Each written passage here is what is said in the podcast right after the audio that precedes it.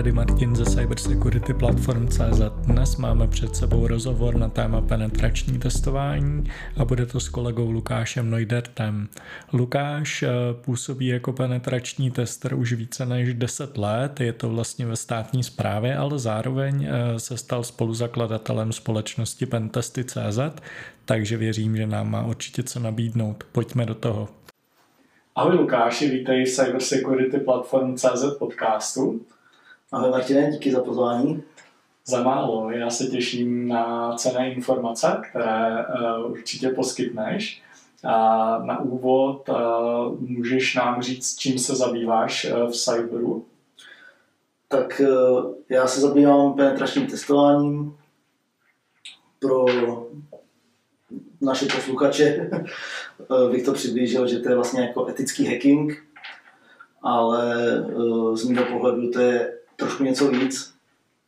Není to jenom o tom hackingu, ale je to vlastně nějakým, o nějakým tom přesahu i jak těm zákazníkům pomoct uh, definovat prostě, uh, jak si mají ty, uh, ty věci, které my vyhekujeme, jak si mají zabezpečit. Mm-hmm. Jasně těm detailům se určitě ještě dostaneme. Mm, možná ale jak se dostal vůbec k bezpečnosti? No vlastně bylo to na vysoké škole, kde tenkrát ještě nebyl ani obor uh, bezpečnostní a byl tam jeden předmět, uh, který se bezpečnostní tí zabýval. Vlastně byla to bezpečnostní analýza síťového provozu Eh, a tam jsem se dozvěděl něco o tom, eh, jaký jsou, jaký jsou možnosti, něco o forenzní analýze. Dozvěděl jsem se o prvních eh, útocích, který, který jsem začal nějakým způsobem zkoušet. A vlastně jsem pak dělal diplomovou práci, která byla na téma Capture the Flag, kde jsem připravil čtyři na sebe navazující útoky a vlastně kdo jí hrál, tak musel ty čtyři útoky udělat a získat nějakou lajku.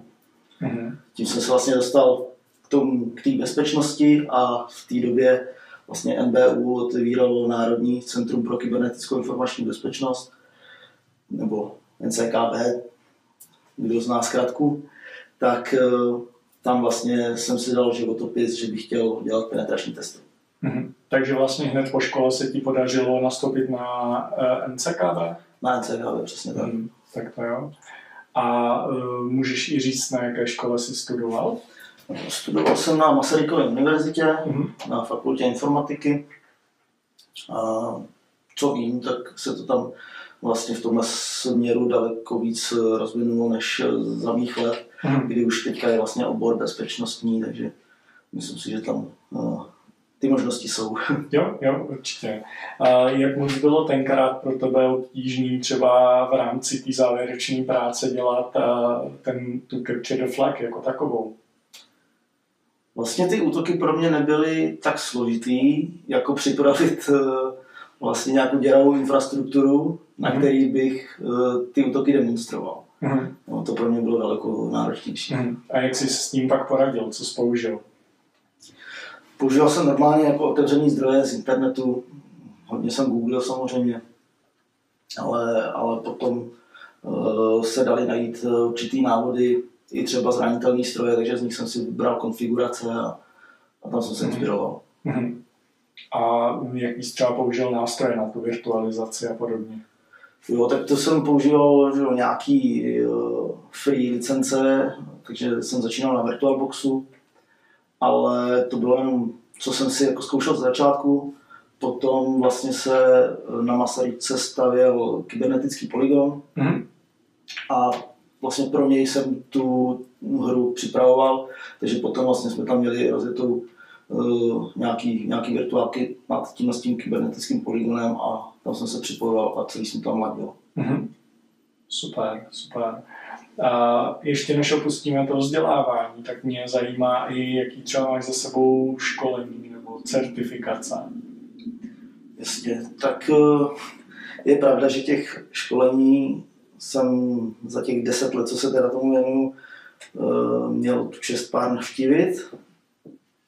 A myslím si, že hodně přínosný je eh, Certified Ethical Hacker, to školení jako takový se mně hodně líbilo v těch začátcích, bylo to takový průřezový a vlastně jako junior jsem se tam hodně dozvěděl. Co se týče potom té tý certifikace, tak ta už tak kvalitní mě přišlo, jako nepřišla tak kvalitní ta certifikace jako taková. Myslíš ten test, jo? Ten test. Mm. Ten, ten kurz byl jako hrozně dobrý, ale ten test tomu mi přišlo, kdyby nenavazoval na to. Mm, Jo, Nicméně ten, ten kurz prostě fakt mě dal dost a myslím si, že ta certifikace jako taková tak eh, je hodně užitečná právě třeba na získávání různých zakázek a tak. Eh, pak rozhodně, pokud by někdo se zajímal o to, jakou certifikaci je dobrý mít na to, když se hlásí někam o práci, mm-hmm. tak uh, jedna z nejuznávanějších je OSCP, Offensive mm-hmm. Security. Uh, tu jsem teda já bohužel nedělal, ale bavil jsem se se spoustu kolegů, kteří dělali, takže to je víceméně opravdu ta technická, hodně, hodně uh, zkouška. Mm-hmm. No, navštívil jsem uh, třeba Sanci, který pokud srovnám právě s tím eh, Certified Ethical Hackerem, tak šli daleko víc do hloubky. Mm-hmm. Samozřejmě i ta cena tomu tak odpovídala, takže eh, to školení, i když oboje bylo pětidenní, tak eh, na tom Sansu člověk jde daleko, daleko víc do hloubky mm-hmm. a má i spoustu navazujících kurzů na to, co se tam člověk naučí. Eh, navštívil jsem nějaké školení od eh, Baget, konference a jedno z posledních, který, na který, se, který jsem navštívil, tak eh, bylo od Security In nebo Insecurity, něco takového. Měli vlastně Enterprise Hacking školení, který bylo sice na dva dny, ale úplně výborný. Mm-hmm. Fakt doporučuji. Měl jsem ho na jedný konferenci eh, ve Skandinávii, ale vím, že se právě i prodává právě na Blacketu. Aha, okay. Takže to bylo za poslední dobu jedno z velice dobrých školení, které jsem jako navštívil. Mm, mm. A ještě zpátky třeba k tomu uh, article hackerovi. Věděl bys, jakou máš verzi? Já mám totiž verzi 9. Já už teda propadlo, taky máš devítku. Devítku, ale nepropadlo. Jo, okay, no, tak jasně, tak to je rozdíl mezi lidmi, kteří se tomu věnují a uživují si ty certifikace, když to já, pro mě to nedávalo smysl si ji potom ještě jako udržovat.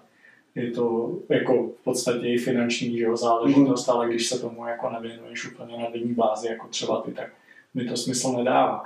Ale mm, vlastně jo, dávám ti za pravdu s tím, že ten test byl takový trošku jiný, než uh, bylo to školení samotné a ty nové verze, pokud vím, tak už jsou zazdělaný jinak, že mhm. je to rozdělený, myslím, že na více, no, jako ten cech zůstal, ale pak to v podstatě navazují na to další certifikace, pokud se to zase nezmínilo. A ty samci, no, jasně, je to, je to jak říkáš, no. Kdybys třeba mm, měl jako někomu doporučit, eh, dejme tomu, možná to pojďme rozdělit, někdo juniorní, kdo je na začátku kariéry, řekněme, a rozmýšlí si, co by pro něj mohlo být za nějaký otvírák v uvozovkách za školení. Co bys mu doporučil?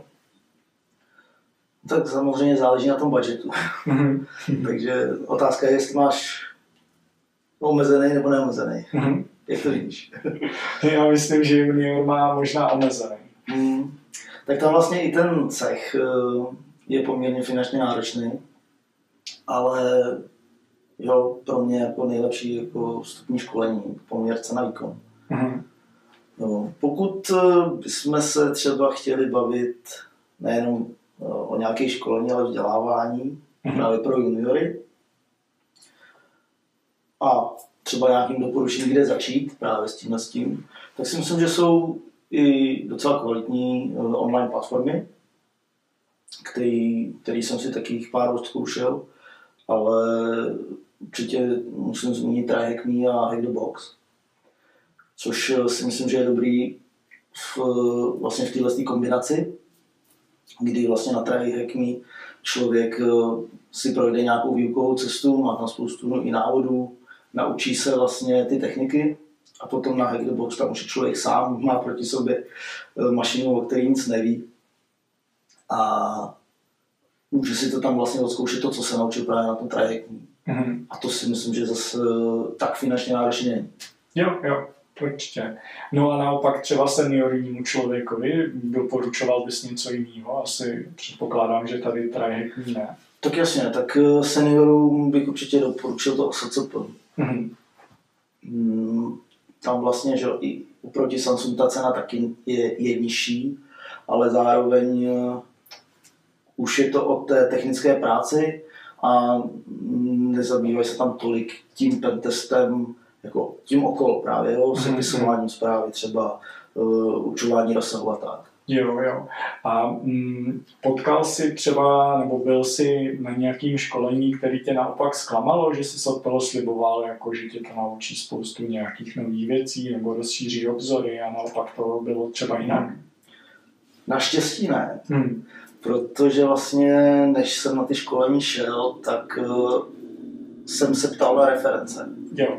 jo. Takže vlastně už když jsem šel na to první, na toho CH, tak jsem k tomu měl nějaký reference od právě kolegů, kteří na tom byli. Mm-hmm. Takže třeba i právě o tom, co na něm nebylo, to, co by se mně líbilo, jsem věděl mm-hmm. dopředu, takže jsem se na to dokázal připravit.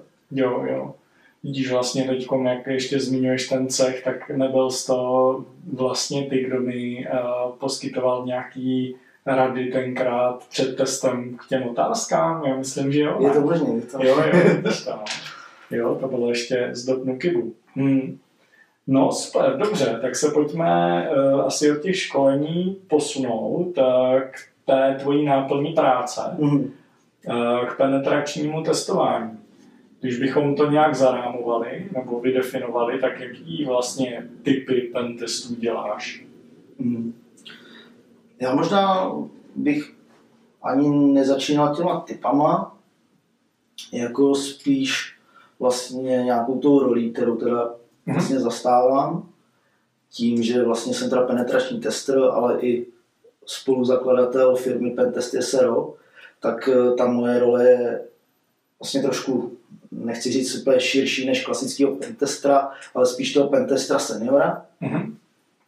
A musím vlastně se zabývat tím testem jako komplexně, nejenom tím testováním těch zranitelností.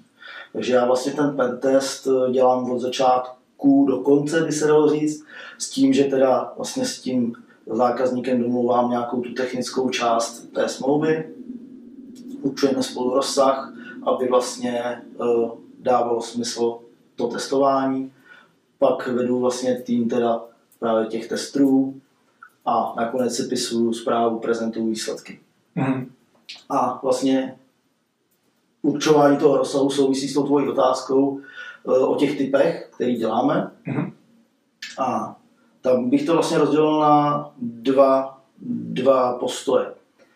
Buď to testujeme interně, interní penetrační testy nebo externí penetrační testy, což si někteří lidi často pletou. Když řekneme interní penetrační testy, tak si představují, tak to testuješ vlastní organizaci. Eh, a není to tak, je to právě o tom pohledu, odkud ten tester nebo útočník vlastně eh, k tomu systému přistupuje, jestli z internetu, potom externí test, anebo zevnitř vlastně infrastruktury, potom je to interní test. Mm-hmm. Další typ právě toho rozdělování jsou uh, white box, grey box nebo black box testy, což nám vlastně vypovídá o tom, kolik o tom, o tom systému, kolik toho víme. Takže white box je nějaká, dejme tomu, administrátorská znalost, black box je uh, absolutně nevíme nic, grey box je něco mezi tím. A vlastně uh, kombinací těchto těch, těch, těch pohledů my dokážeme nasimulovat vlastně nějakého toho útočníka. Takže ve chvíli, kdy se bavíme s tím zákazníkem o nějakém rozsahu, jak by si to představoval, tak se mu vždycky snažím říct, jakýho útočníka budeme simulovat. Mhm. Co vás zajímá? Zabezpečení proti nějakým botům a automatům z internetu, anebo to, že váš zaměstnanec udělá nějakou chybu, odklikne nějaký phishingový mail a ten útočník se vám dostane do sítě. Mm-hmm. A v tu chvíli vlastně ten uh, manažer kybernetické bezpečnosti nebo někdo, kdo vlastně určuje ten rozsah, tak už se dokáže na to takhle podívat, říct jasně, chci testy interní, greybox, s přihlášením dáme nějakého klasického uživatele. Mm-hmm. A tak. A mm, jak často se třeba setkáváš s tím, že ty musíš poradit uh, tomu zákazníkovi, jaký typ pentestu je vhodný a jestli vůbec jsou pentesty vhodný? Tak uh, na nás už jsou bratři zákazníci, kteří vědí, že chtějí pentesty. Mm-hmm. Ale často se setkávám s tím, že, že, že vědějí, co chtějí, ale přitom při té debatě zjistíme, že chtějí něco trošku jiného. Mm-hmm. A co je třeba to něco trošku jiného, co zjišťuje? Eh, je tam hl- velký rozdíl, který si pletou skenování zranitelností a penetrační test. Mm-hmm. No, eh, pokud prostě za námi přijde zákazník a řekne, já bych chtěl ten penetrační test, ale takový, víte, no, aby, abyste jako ty zranitelnosti jako neexploitovali.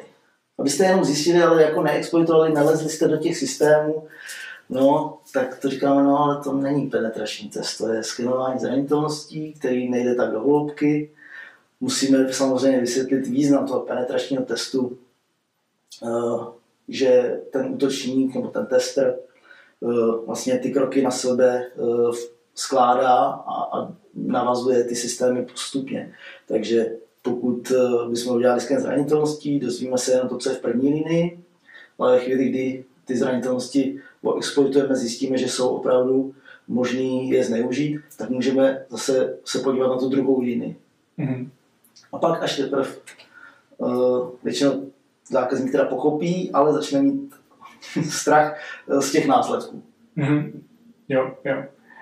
Uh, no a mm, jak bys teda vysvětlil zákazníkovi, který o tom vůbec neví, uh, jaký je pro ní rozdíl a přínos mezi uh, skenem zranitelností a právě pentestem? No, tak jak už jsem se teďka snažil naznačit právě o tom, že ten pentest uh, postupuje dál, a snaží se vlastně jako odstranit eh, false pozitivy. Když se podíváme na sken zranitelností, tak eh, je to prostě nějaký automatizovaný sken, z kterého vypadnou výsledky na základě určitých hodnot a může to být třeba verze systému. A ten skener ví, že ta, s tou verzí se vážou nějaké zranitelnosti, ale už třeba nedokáže zjistit, že k tomu jsou ještě potřeba nějaké nastavení, který ale ten administrátor upravil. Takže vlastně no, asi tohle bych se snažil vysvětlit, že právě ten sken zranitelností, ano, dodávám výsledky to, jak vypadá ta vaše první vlna, nebo to, na co se koukáme, ten rozsah, ale bude tam spoustu false pozitivů a váš administrátor bude muset zjistit, jestli ty systémy jsou nebo nejsou zranitelné. Když to ten test, ten odzkouší právě ty zranitelnosti. My vlastně tím, že máme ty zkušenosti s, s těma zranitelnostma, tak už zhruba víme, které ty zranitelnosti jsou závažnější, které nás dokážou dál posunout, naopak, které nejsou tak třeba důležitý. Mm-hmm. A vyřešíme vlastně jakoby za toho administrátora spoustu času tímhle s tím. Mm-hmm. Jo, že v podstatě mm, ty dokážeš říct, že ta daná zranitelnost, která by byla normálně jenom detekovaná, tak je relevantní a že, že je zneužitelná ještě případně. Přesně tak. to zjednodušil. Mhm. Jo. A když bys měl třeba jakoby říct firmě, proč by měla dělat ten testy, ono jako nám to samozřejmě asi uh, jednoznačný mm-hmm. pro nás, ale pro někoho zase, kdo to má spíš jako, dejme tomu, že je manažér firmy, která by to měla řešit, třeba i podle nové regulace a podobně. Hmm. Já si vzpomínám, že jsem o tom mluvil na jedné tvojí konferenci hmm. právě a právě ten pentest má pro tu firmu spoustu výhod. A je to to, že e, vlastně zjistí, že jejich systémy jsou zranitelné ještě dřív, než na to přijde nějaký útočník. To je samozřejmě první. Ale další věci, které z toho vyplývají, je to, že právě eh, ta firma, která zadává pentest, tak si dokáže říct rozsah, který bude testovaný. Takže na základě toho oni určí rozsah, dokážou si ho sledovat, vědí přesně, kdy ten pentest bude eh, procházet, eh, co se bude testovat, takže vlastně i ty detekční mechanismy dokážou odladit, dokážou si je, nechci říct, že úplně přímo proti útočníkům naladit na základě pentestu, protože vlastně během pentestu my eh, se nemusíme chovat až tak tiše jako útočník, ale dokážou právě zjistit, jo, tak pokud eh, tady zkoušíte, dáme, dám příklad slovníkový útok, tak naše mechanismy už eh, to hlásí, super, tak kdyby jsme vás mohli poprosit, zkuste třeba jenom tři pokusy za minutu, jestli to takhle nám zahlásí taky a dokážou daleko líp sledovat právě, co se na té síti děje. Mm. Vědí, kdy a kam ten test bude. Mm. Jasně. V podstatě je to jako plánovaná akce, ty si tu zmínil útočníka, ten rozdíl mezi ten testem a chováním útočníka dokázal bys nějak ještě rozvinout? Určitě. Tak když vezmeme třeba ten test, a e, toho útočníka, tak toho útočníka simuluje vlastně red teaming. No, když bych to měl zkusit nějak vysvětlit, tak v tom pentestu se snažíme jít vlastně co nejvíc do šířky i do hloubky. To znamená, že se snažíme najít co největší množství těch zranitelností, který, který tam má, jako zákazník má, aby jsme mu dodali co nejkomplexnější zprávu a upravil si vlastně na základě té zprávy co největší množství těch, hmm. těch chyb. A promiň, to, že ti do toho skáču, ale to mluvíš o infrastrukturních pentestech, předpokládám, spíš. Ano. Jo, jo. Já totiž eh, tam se proto, že mm, spousta případů, který potkávám, tak jsou třeba pentesty vyloženě jako jak si zmiňoval, snažíme se jít do šířky, tak já potkávám právě jako velmi často hodně omezený zadání ve smyslu, ale potřebujeme otestovat třeba tuhle webovou apku, v testu to běží tady, máte prostě k dispozici pouze tenhle rozsah, nikam jinam nelezte, zaměřte se jenom na tu apku. Jo, což samozřejmě ty infratesty jsou jako rozdíl v té volnosti v uvozovkách. Jako jo, ale je to na tom zákazníku, je na tom, jak si ten rozsah právě jako určí. Mm-hmm. Samozřejmě pokud, mhm. pokud ho zajímá jenom ta jedna konkrétní uh, aplikace, tak mm-hmm. samozřejmě i ta se dá, ale potom rozdíl k tomu útočníkovi je právě a k tomu reteamingu je v tom, že ten pentest se jako neschovává.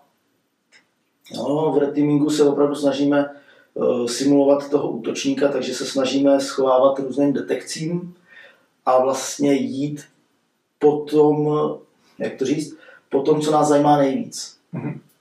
Takže pokud bychom se bavili třeba i o té aplikaci, no tak dobře, tak budeme vědět, že to je nějaká aplikace, eh, bude nás tam zajímat eh, třeba administrátorský účet, mm-hmm.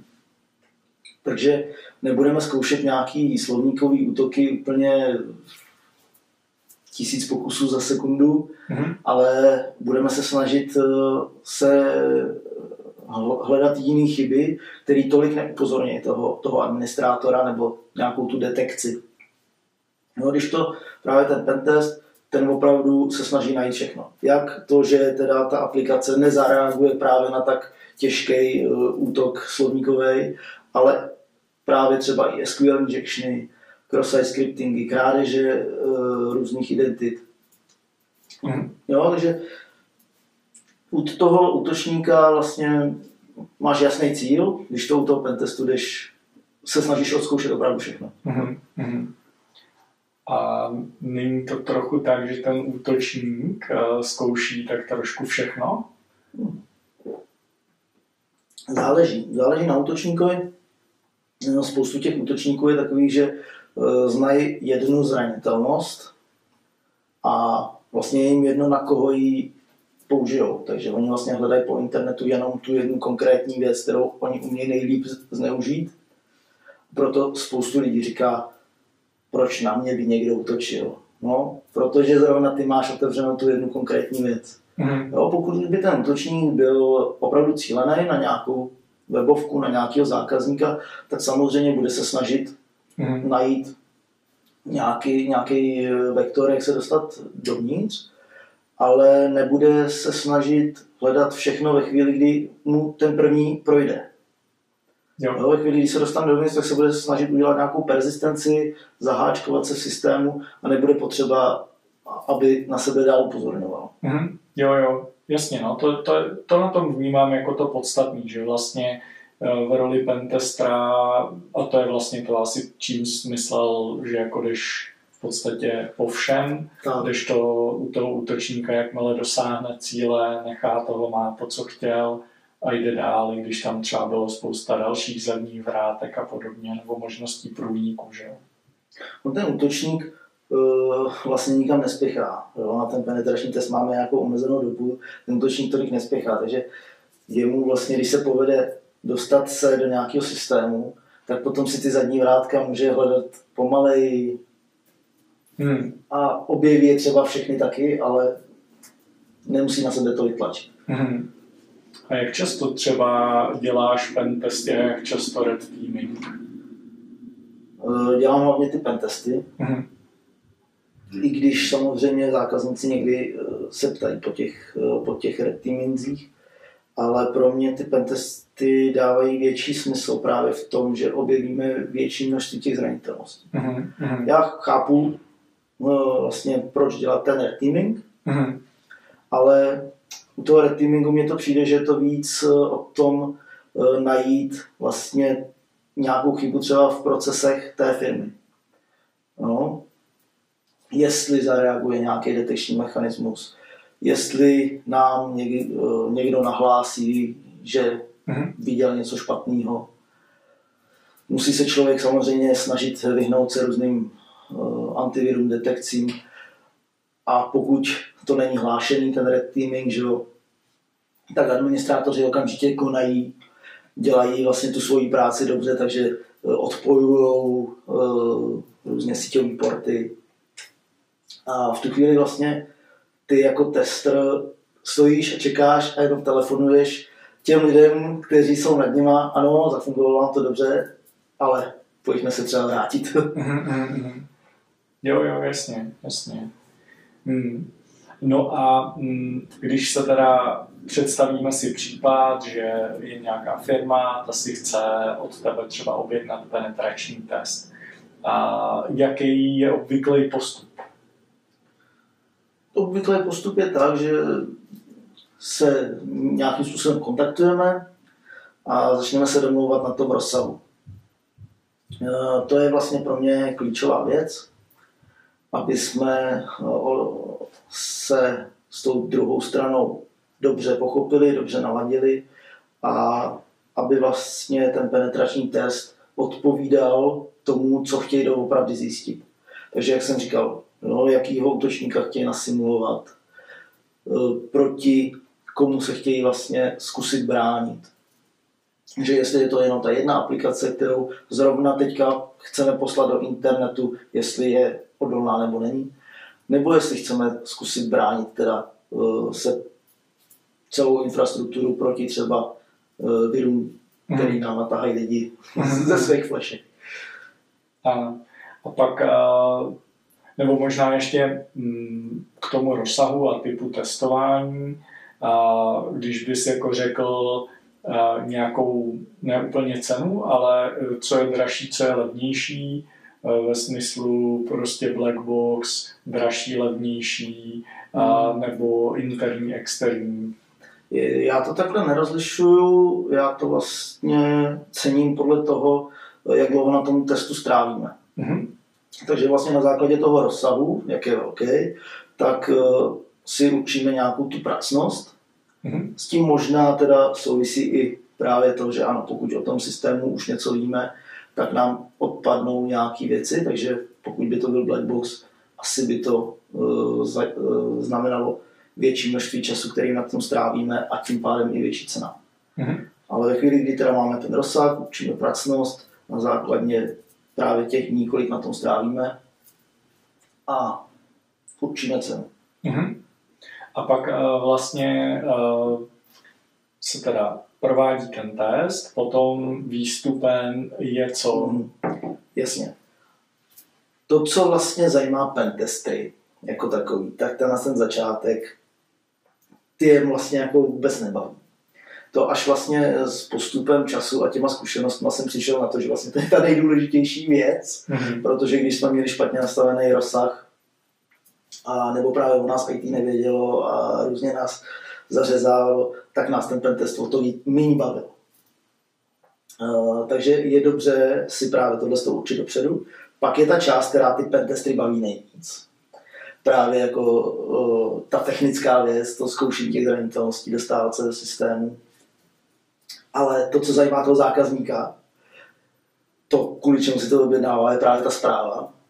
To, co následuje po téhle technické věci, že všechny ty nálezy a zranitelnosti se píšou do zprávy, která obsahuje nejenom našli jsme vám tady zranitelnost, ale i to, jak si my myslíme, že by se měla opravovat. Je to vždycky jako nějaký návrh toho, té opravy, protože právě jako neznáme do detailu tu síť jako administrátoři, takže už se nám párkrát stalo, že jsme navrhli nějakou, nějakou obranu, nám řekli, no ale to by nám rozbilo půlku sítě, No, takže potom samozřejmě se musíme zamyslet nad tím, hmm. jak to udělat jinak. Jo, jo. No a když ještě se vrátím k tomu, co vás baví vlastně nejvíc, tak uh, s jakýma hračkama si hrajete, když bys mohl jako tak zhruba nastínit? Myslíš jako nástroje? Ano, přesně tak. Ale těch nástrojů uh, je celkem, celkem dost. A spoustu lidí si představuje vlastně, že je potřeba na to eh, spoustu peněz, abys měl ty hackovací nástroje. A přitom to tak není. Spoustu peněz musíš investovat právě do toho svého rozvoje. Hmm. Ale ty nástroje jako takový uh, jsou často free, nebo se dají využít alternativy, které jsou free. A uh, úplně ze startu já jsem si jako vystačil s Kali Linuxem, s nástroji, které jsou v něm předinstalované. Jo. Teďka už samozřejmě si do toho hnedka po startu nainstaluju nějakou svoji sadu, kterou e, používám, ale to spíš na základě toho, že mě třeba některé nástroje sedějí víc, některý mý. A i třeba na co se jakoby víc zaměřuju konkrétně já a na co se pak zaměřuje zase zbytek týmu, takže e, ty nástroje se potom trošku v tomhle tom liší. No? Hmm. Protože já se třeba víc uh, zaměřuji právě na tu interní síť a na služby, které v ní běžejí, na Windows domény a tak. Když to uh, lidi, kteří třeba testují více webové aplikace, ať už z internetu nebo zase z uvnitř sítě, to už je jedno. Ale mají právě zase jako ty nástroje, které se víc orientují právě na tyhle ty weby. Mm-hmm. Ne, že bych já je vůbec nepoužíval, ale zase používám třeba jiný. Mm-hmm. Jasně. No a když vlastně se bavíme o tom jakoby životu, nebo ne životním cyklu, procesu penetračního testování od A do Z, tak uh, věděl bys třeba o něčem, na co si dát pozor z hlediska třeba někoho, kdo si objednává ty penetrační mm. testy? Určitě ta kvalita těch služeb zatím na trhu se hodně různí. Eh, měl jsem možnost vidět výstupy z různých penetračních testů a co bych teda jako doporučil, tak právě už eh, předtím, než se podepíše nějaká, nějaká ta objednávka, smlouva nebo to už je jedno, eh, tak si definovat vlastně v jaký kvalitě já očekávám ten výstup z toho penetračního testu. Setkal jsem se s tím, že uh, firma prodala penetrační test, byl to přitom jenom výstup z automatizovaného skeneru. No, takže já bych rozhodně doporučil právě to, že ta zpráva musí obsahovat soupis těch zranitelností, eh, že tam k ní musí být napsaný nějaký návrh, jak je odladit. Eh, může se samozřejmě Eh, chtět třeba po tom pentestroji, aby k tomu dodal i nějaký eh, jak kdyby časový eh, rámec, kdy ty, ty testy dělal. Mm-hmm. A pak co třeba jako já do svých zpráv dávám, tak je jednak manažerské shrnutí Mhm. a jednak i nějaký závěr, kde bych jako zhodnotil, kde se snažím zhodnotit, jak vlastně celkově ten pentest jako dopadl. A to jakoby mm, jsme hodně skočili do, těch, do toho, co má být v té zprávě. A on samozřejmě jako to na sebe navazuje, ale když jsem někdo, kdo jako vlastně poptává ten pentest, Hmm. tak je něco třeba ve smyslu kvalifikačních předpokladů, nebo eh, na reference se mám koukat, nebo na co se mám koukat. Hmm, hodně, hodně žádaná je právě ta certifikace CEH, Mhm. Což vlastně se ani jako nedivím, protože, jak jsem říkal, je to vlastně nějaká startovní uh, certifikace a uh, organizace, který, který nemají, tak uh, se ani nemůžou chlubit tím, že by měli penetrační testy. A nebo nějakou obdobnou, samozřejmě to, to, se, to se určitě najít dá. A, takže určitě tu certifikaci, ale právě si myslím, že i vlastně si nějak zadefinovat, jak by měla vypadat teda ta, ten výstup Mhm. toho testu. Určitě.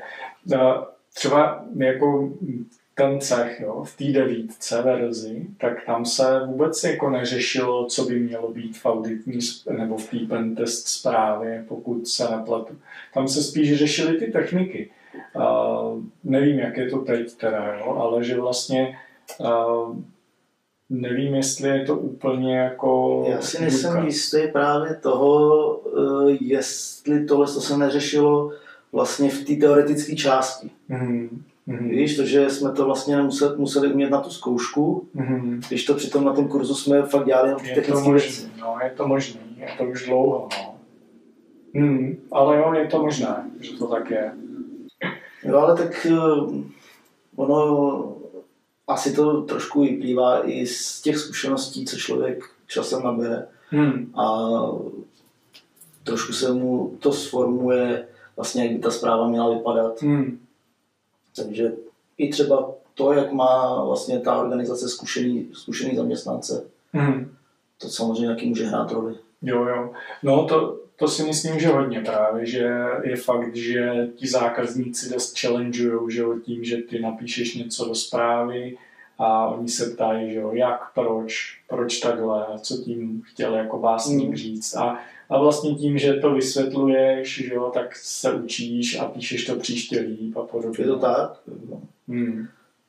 S, svoje nálezy před pěti lety. to, když po sobě čtu, tak si říkám, no, Jo, jo, jo, je to zajímavý, no, dělat takhle jako retrospektivu, no. A to je dobrý, jako, když co člověk má prostě uložený nějaký ty šablony k, tě, k těm zranitelnostem a teďka, když si prostě najdeš, nakopíruješ si do zprávy, říkáš si, ty jo, a ono by to šlo napsat líp. No, no. To jo. No a e, teď k těm nálezům. E, jakou máš třeba zkušenost e, s nálezama? Je něco, co se opakuje, prostě co je never ending story? Hele, často takhle třeba studenti na vysoké škole mě to nechtějí věřit. Ale uh, zranitelnosti webových aplikací, jako je cross-site scripting a SQL injection, tak prostě říkají, no tak to přece nemůže fungovat, to už jsou stoletý zranitelnosti. A ono pořád, pořád to tady vlastně jako máme, pořád se to v těch aplikacích objevuje Mhm. a se to zneužívá. A čím to je? Že se pořád opakuje, i když to víme, všude se to opakuje, upozorňuje se na to. Je, jako nevím, protože nejsem vývojář, ale nevím, no, buď, to, buď to neskušený vývojář, nebo to třeba může být i stará aplikace a administrátoři ji nechtějí aktualizovat, protože co funguje, na to se nešahá. Takže, takže tak. Ale samozřejmě těch zranitelností je víc. S- Nikdo neřeší ošetření eh, třeba domény jo, a vlastně toho mailového nastavení, aby jejich doména nemohla být zneužitá před phishingem, že se za ně jako č- útočník vydává.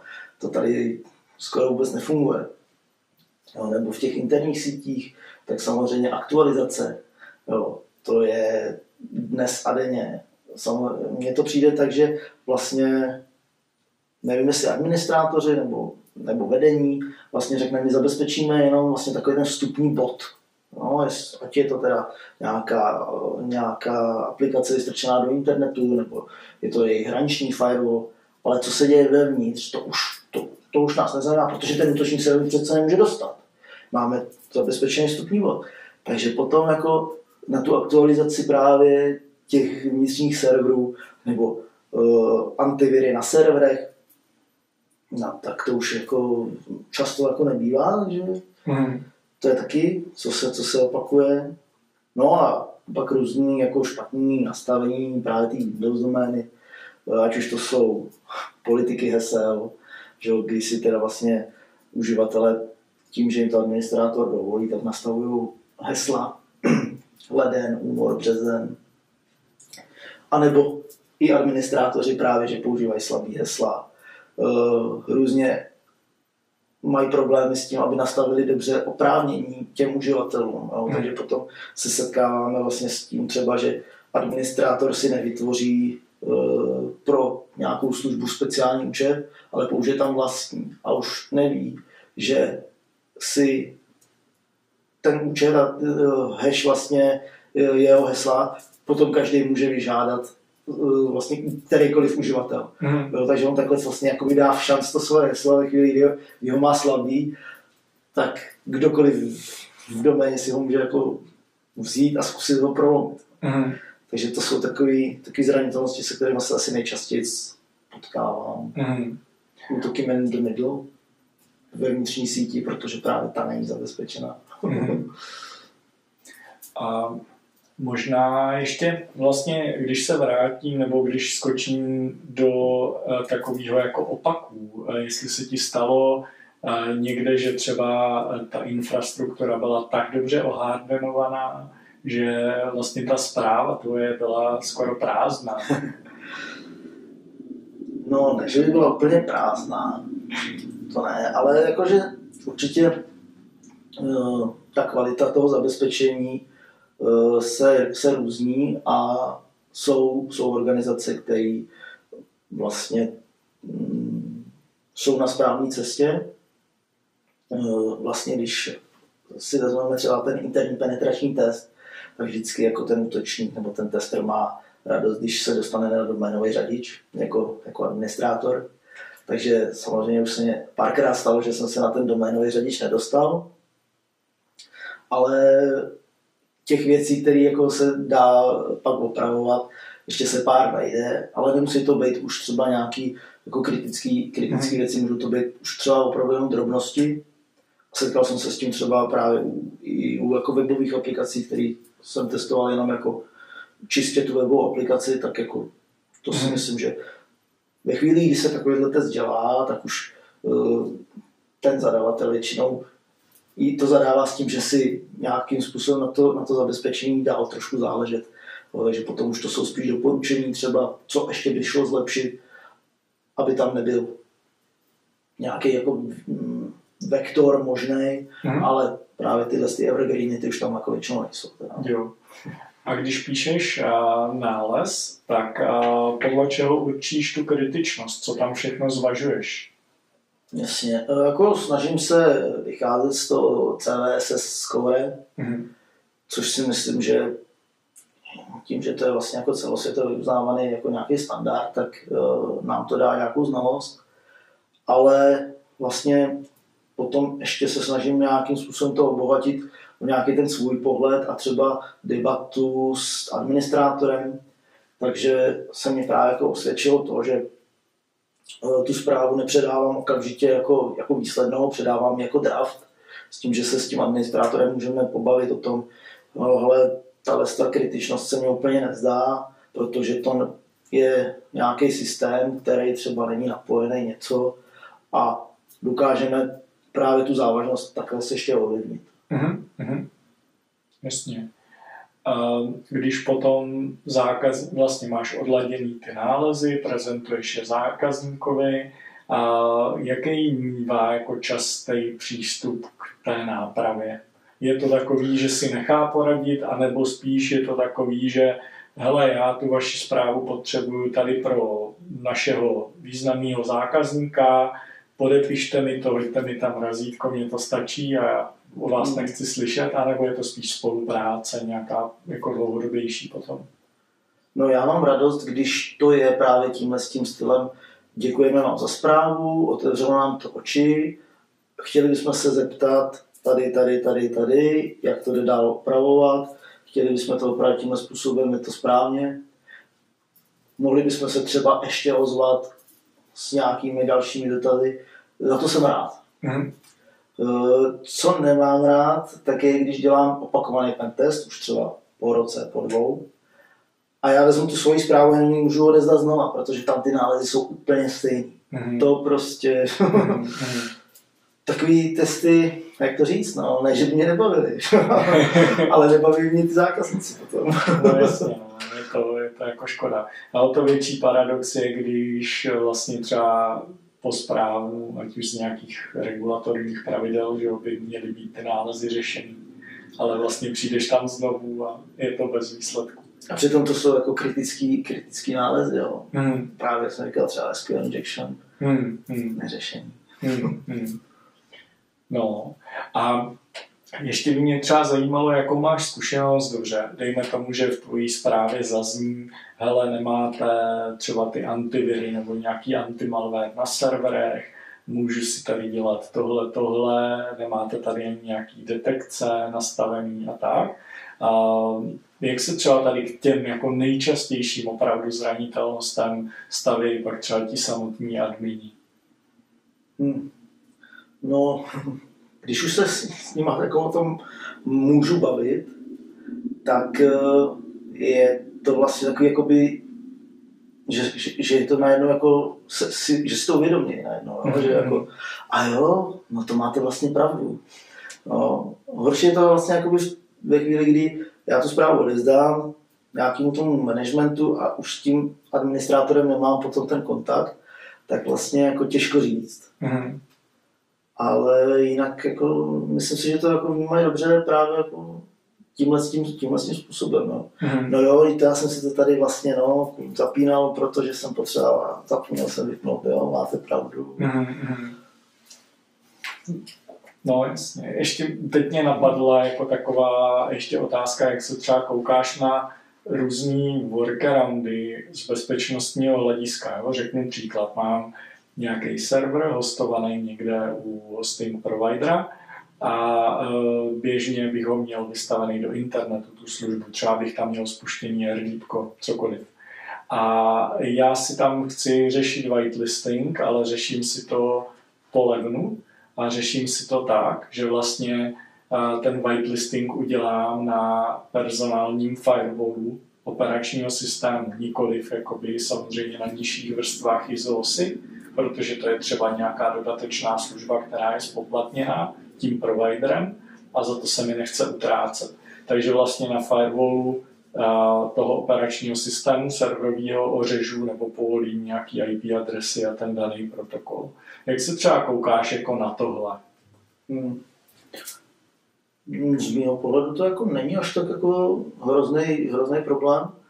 A naopak v tomhle tom případě bych oceňoval to, že to aspoň teda někdo řeší. Mm. Jo, právě často se setkávám s tím, že třeba administrace webu je normálně klasicky dostupná a nikdo tohle to neřeší. Jo, takže tam já bych naopak pochválil, že teda...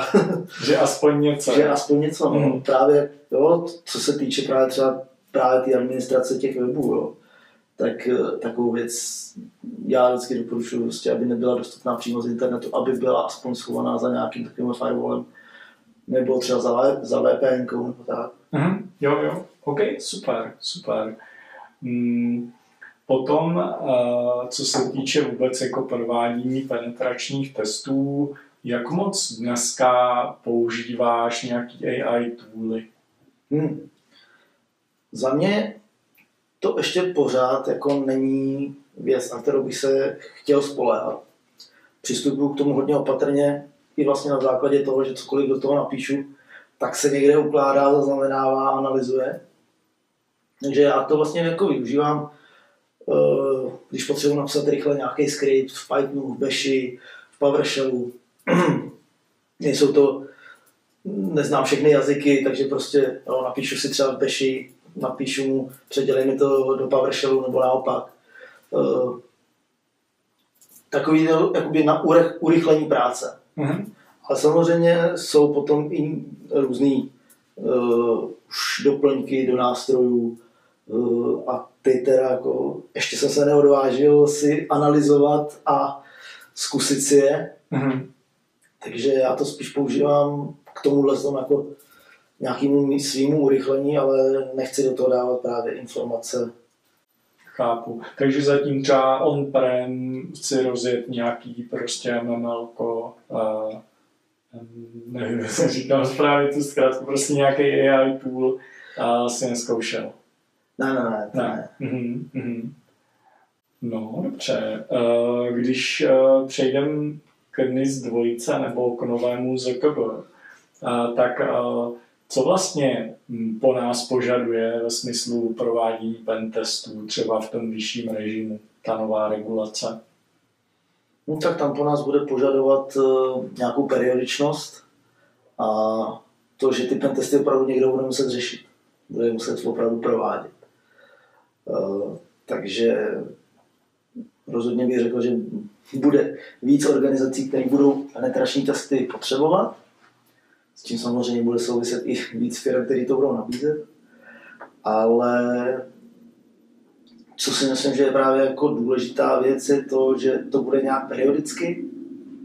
Takže pokud ty firmy nebudou eh, na to hledět jenom tak, že jako, ano, potřebuju tady razítko, že jsem to udělal, tak je to bude nutit k tomu, aby zabezpečovali a vlastně to zabezpečení někam posouvali. Mm. No. A bude to super právě v tom, že dostanou tu zprávu, tu si, tu si opravěj a vlastně budou vědět, že za určitou dobu budou muset udělat retest, mm. jestli to opravili dobře, nebo jestli tam nejsou nové zranitelnosti. A tak. Mm. Jasně, jasně. A u toho nižšího režimu? Hmm. Já si nejsem jistý, v jaký formě teďka vlastně ta vyhláška uh, je. Já když jsem ji četl naposledy, tak to bylo ale někdy na podzim minulého roku, mm. když vlastně byla uveřejněná pro veřejnost. Mm. A tam v tom nižším režimu, myslím, penetrační testy vůbec nebyly a bylo tam to skenování zranitelnosti. Což mě osobně zase dává smysl, protože do toho nižšího režimu budou spadat že, firmy, které třeba ani nemají takový rozpočet, mm. ale to skenování těch zranitelností aspoň k něčemu pomůže a právě ten administrátor teda sice dostane zprávu, který bude hodně false pozitivů, ale aspoň bude mít jako přehled, co teda je vidět mm-hmm. na tom systému, který testuje. Jo. Skenujeme. Mm. A mm, třeba obecně, to je myslím, že v tom uh, vyšším režimu, jestli se napletu skenování zranitelností alespoň jednou ročně, uh, jak se díváš ty uh, z tvýho pohledu na tu roční lhutu? No tak myslím si, že to uh, se muselo nějakým způsobem vykompenzovat uh, cena, kvalita. Ano. Ale zase, jako já si myslím, že aspoň jednou hmm. ročně je dobrý. Hmm. A samozřejmě tím, že to bude ta dneska nařizovat, tak si nemyslím, že budou organizace, které to budou vyžadovat častěji. Ale dovedu si představit uh, firmy, které budou si chtět udělat ten test a na, potom si třeba ještě objednají sken zranitelností po nějakém čase, aby věděli, jestli teda ten jejich vnější perimetr je zabezpečený nebo není. Mm. Možná to potom povede i k většímu nárůstu třeba nějakého vulnerability managementu a poptávání zase služby tohohle typu. Mm. A máš nějakou třeba zkušenost právě s eh, online službama, který v podstatě ten vnější perimetr ti nějakým způsobem kontinuálně, jsou to vlastně že agentless systémy, který nějak oťukávají v podstatě ty asety vystavený do internetu a dávají ty výstupy. Máš s tím zkušenost? Hmm. Nevím, co přesně myslíš, eh, jestli myslíme oba to samý. Těch produktů je víc. Jo, ale určitě eh, něco takového používáme, koukáme se na to a samozřejmě to i využíváme prostě pro nějakou naší detekci.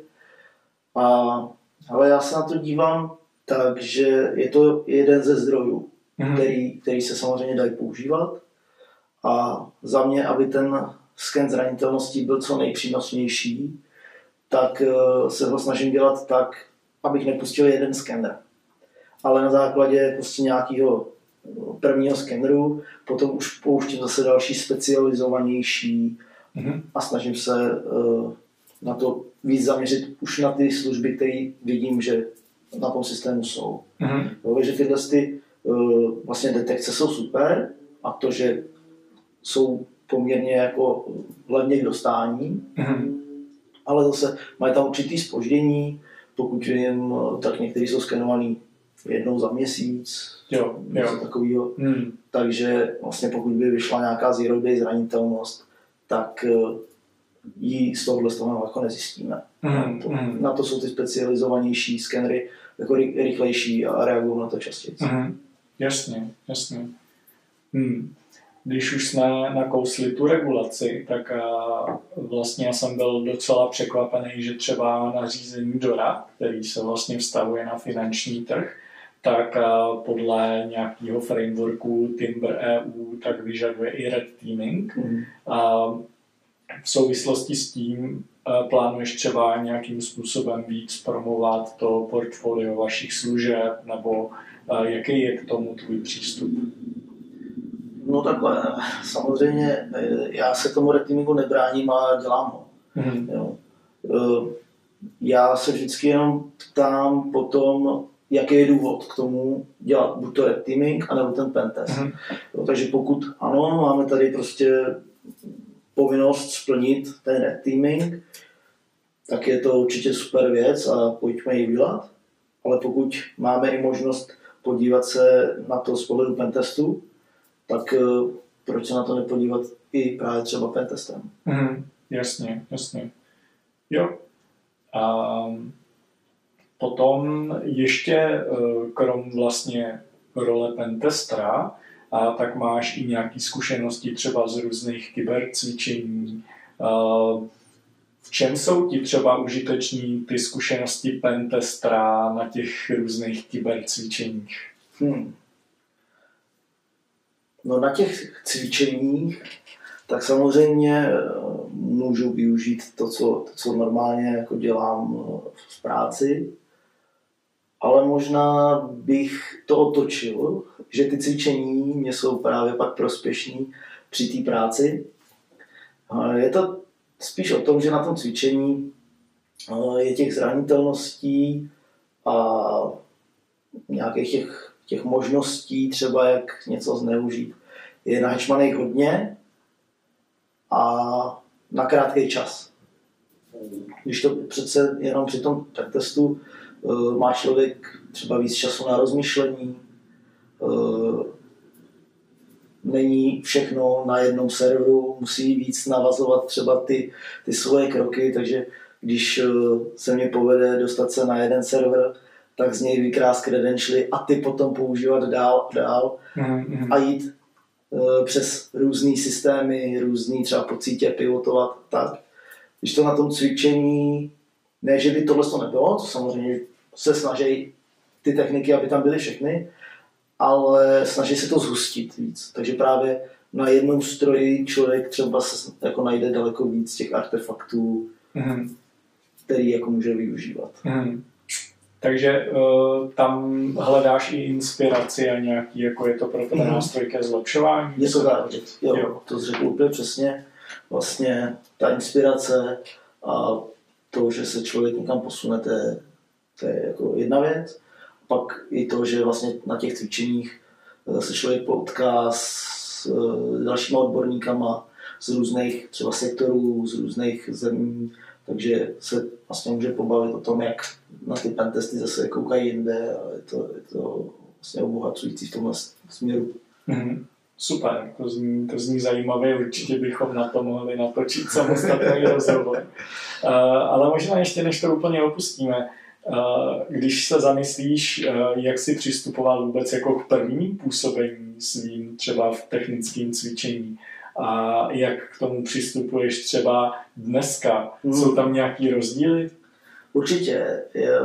Je to i o tom, že třeba největší cvičení, který jsem navštěvoval, tak jsem poznal vlastně z obou stran, jak vlastně z role nějakého blue týmu, tak eh, vlastně z role red týmu.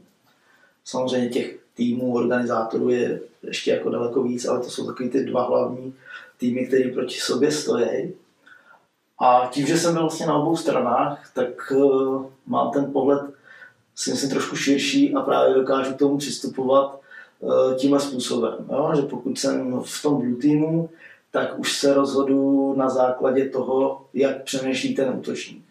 Dokážu se rozhodnout, co uh, má prioritu opravit pokud nestihnu opravit něco jiného, takže to radši obětu, abych útočníkovi neodevzdal credentially. Mm-hmm. Když to na, potom, když jsem třeba v tom red týmu, tak zase, jo, vidím, co je potřeba, eh, na co zautočit jako první a co ty blue týmy pravděpodobně nestihnou třeba zabezpečit. Jasný. Hmm. A asi si byl vlastně poprvé, když jsi vůbec takhle cvičil, tak jsi byl asi víc nervózní, předpokládám. jo, tak to jsem byl poprvé, já jsem byl v Blue Teamu. Aha. Jo, takže to bylo úplně pro mě něco nepředstavitelného a vlastně i třeba velikost toho cvičení eh, pro mě byla úžasná tím, že vlastně do té doby jsem dělal třeba jenom tu diplomku, mm-hmm. kde vlastně spolu komunikovali tři servery, tak najednou jsem byl v infrastruktuře třeba 50 strojích. Mm-hmm. No a... jo, jo. Hmm. A hmm, pokud by se třeba dneska eh, rozhodoval uh, o své kariéře, vybral by si znovu pentesty? Já myslím, že jo. Jo? Já myslím, že jo, mě ty pentesty pořád dávají, dávají smysl.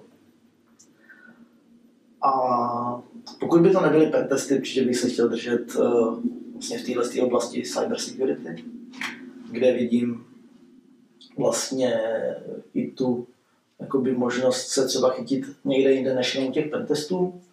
Můžou to být prostě různé konzultace, právě třeba určitý regulaci a takový. Mm-hmm. Ale ty pentesty mě osobně uh, dávají to, že mě to jako baví. Jo? Není to jenom o tom, že to těm lidem pomůže, protože těm lidem právě pomáhají i tyhle ty jiné služby, ale ty pentesty pro mě mají osobně ten přesah toho ještě, že je tam ta zábava. Mm-hmm. No jasně, jo. A, a když, a, protože jedna z našich vizí je právě i propojovat v podstatě studenty s těma odborníkama a nějakým způsobem jim pomáhat té kariéře v cyberu, je něco, co bys poradil třeba někomu, kdo zvažuje uh, se vrhnout do penetračního testování? Hmm co já bych mu asi doporučil uh, to sebevzdělávání a právě ty online platformy.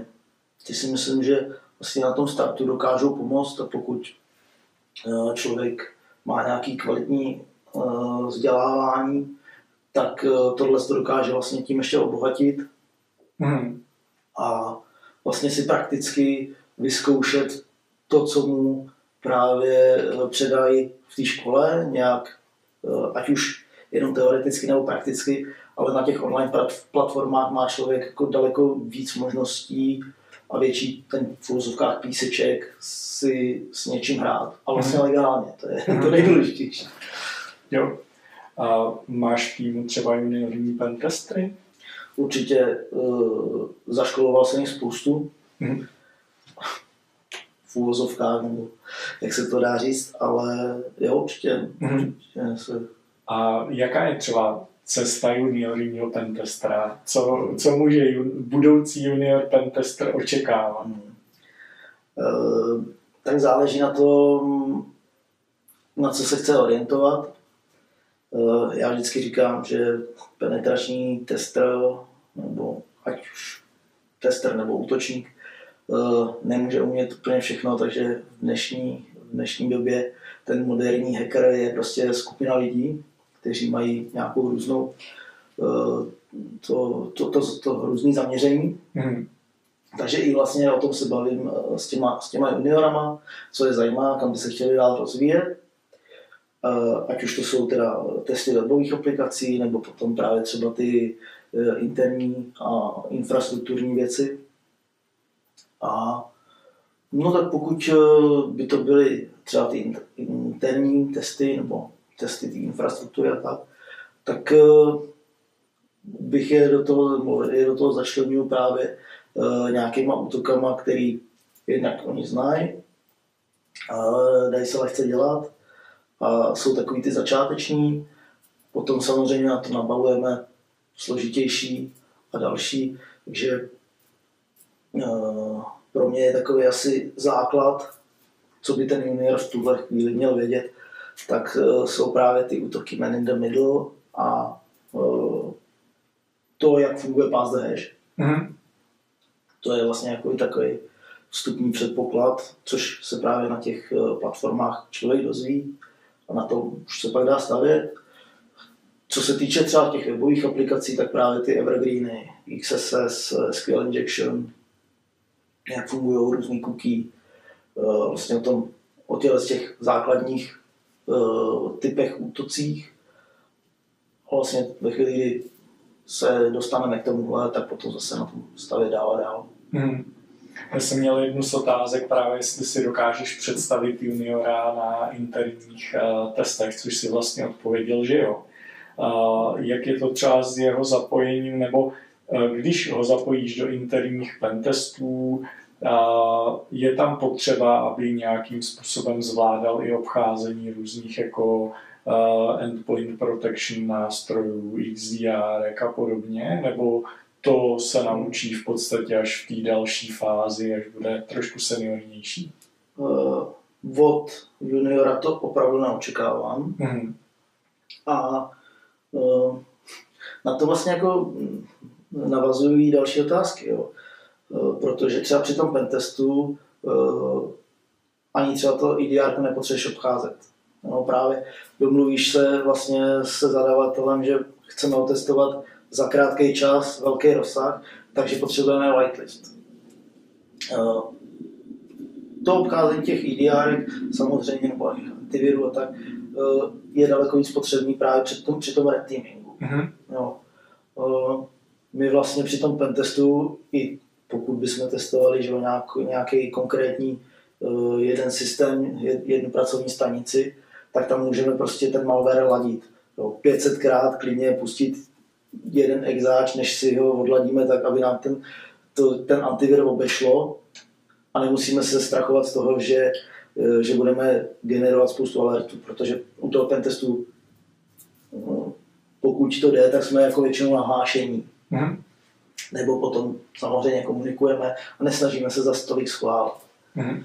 Takže tam vlastně jako to, to zapojení těch juniorů uh, mě rozhodně jako nevadí, a dává mi smysl i na základě toho, že se aspoň na tom jako naučej. No a pak ale je druhá otázka, jestli to opravdu je potřeba i umět. Jak už jsme se bavili, jo, ve chvíli, kdy se člověk dostane na server, na kterým antivir neběží, tak pak už eh, ten junior se může zamyslet, co jsem přesně dělal tamhle v tom tryhackní, tam jsem využil tohleto, tak já si to zkusím. Jasně, jasně. Jo, jo.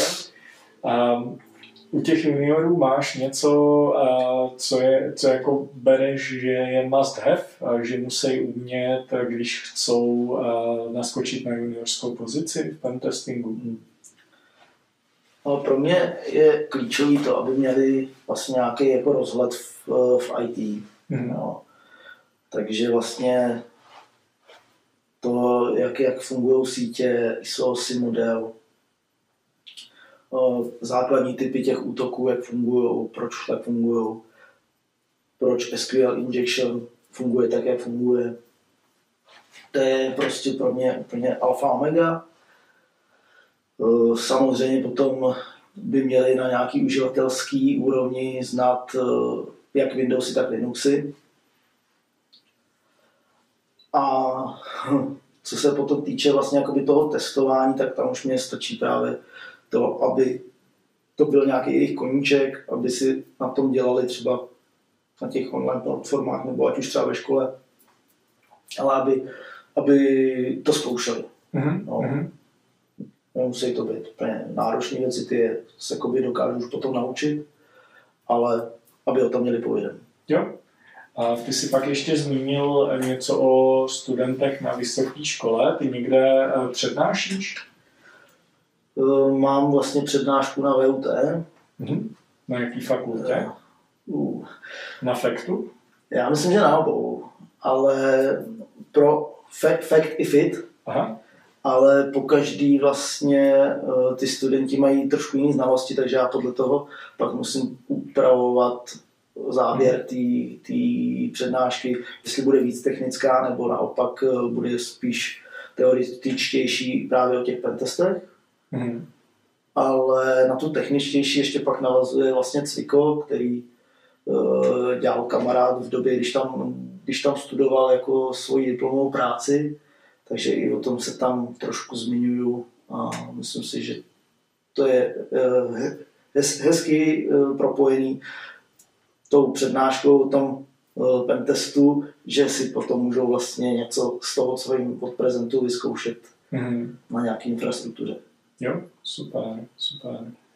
My jsme se vlastně těma otázkama dostali tak nějak do finále. Já se možná na závěr zeptám, jestli je něco, co bys chtěl třeba ještě vypíchnout nebo vzkázat, a, a, pokud jde právě o ty pentesty. Hmm. Co bych chtěl vypíchnout a vzkázat?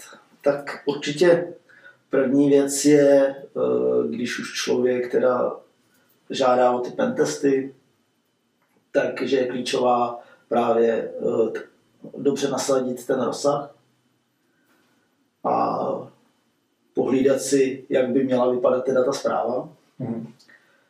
A druhá věc, asi eh, k těm administrátorům, eh, aby se snažili odladit právě tyhle ty zranitelnosti, které jsem zmiňoval, že tam to jsou v těch systémech pořád, tak tak ty odladit. No. Ještě dřív, než vlastně ten pente začne. Mm.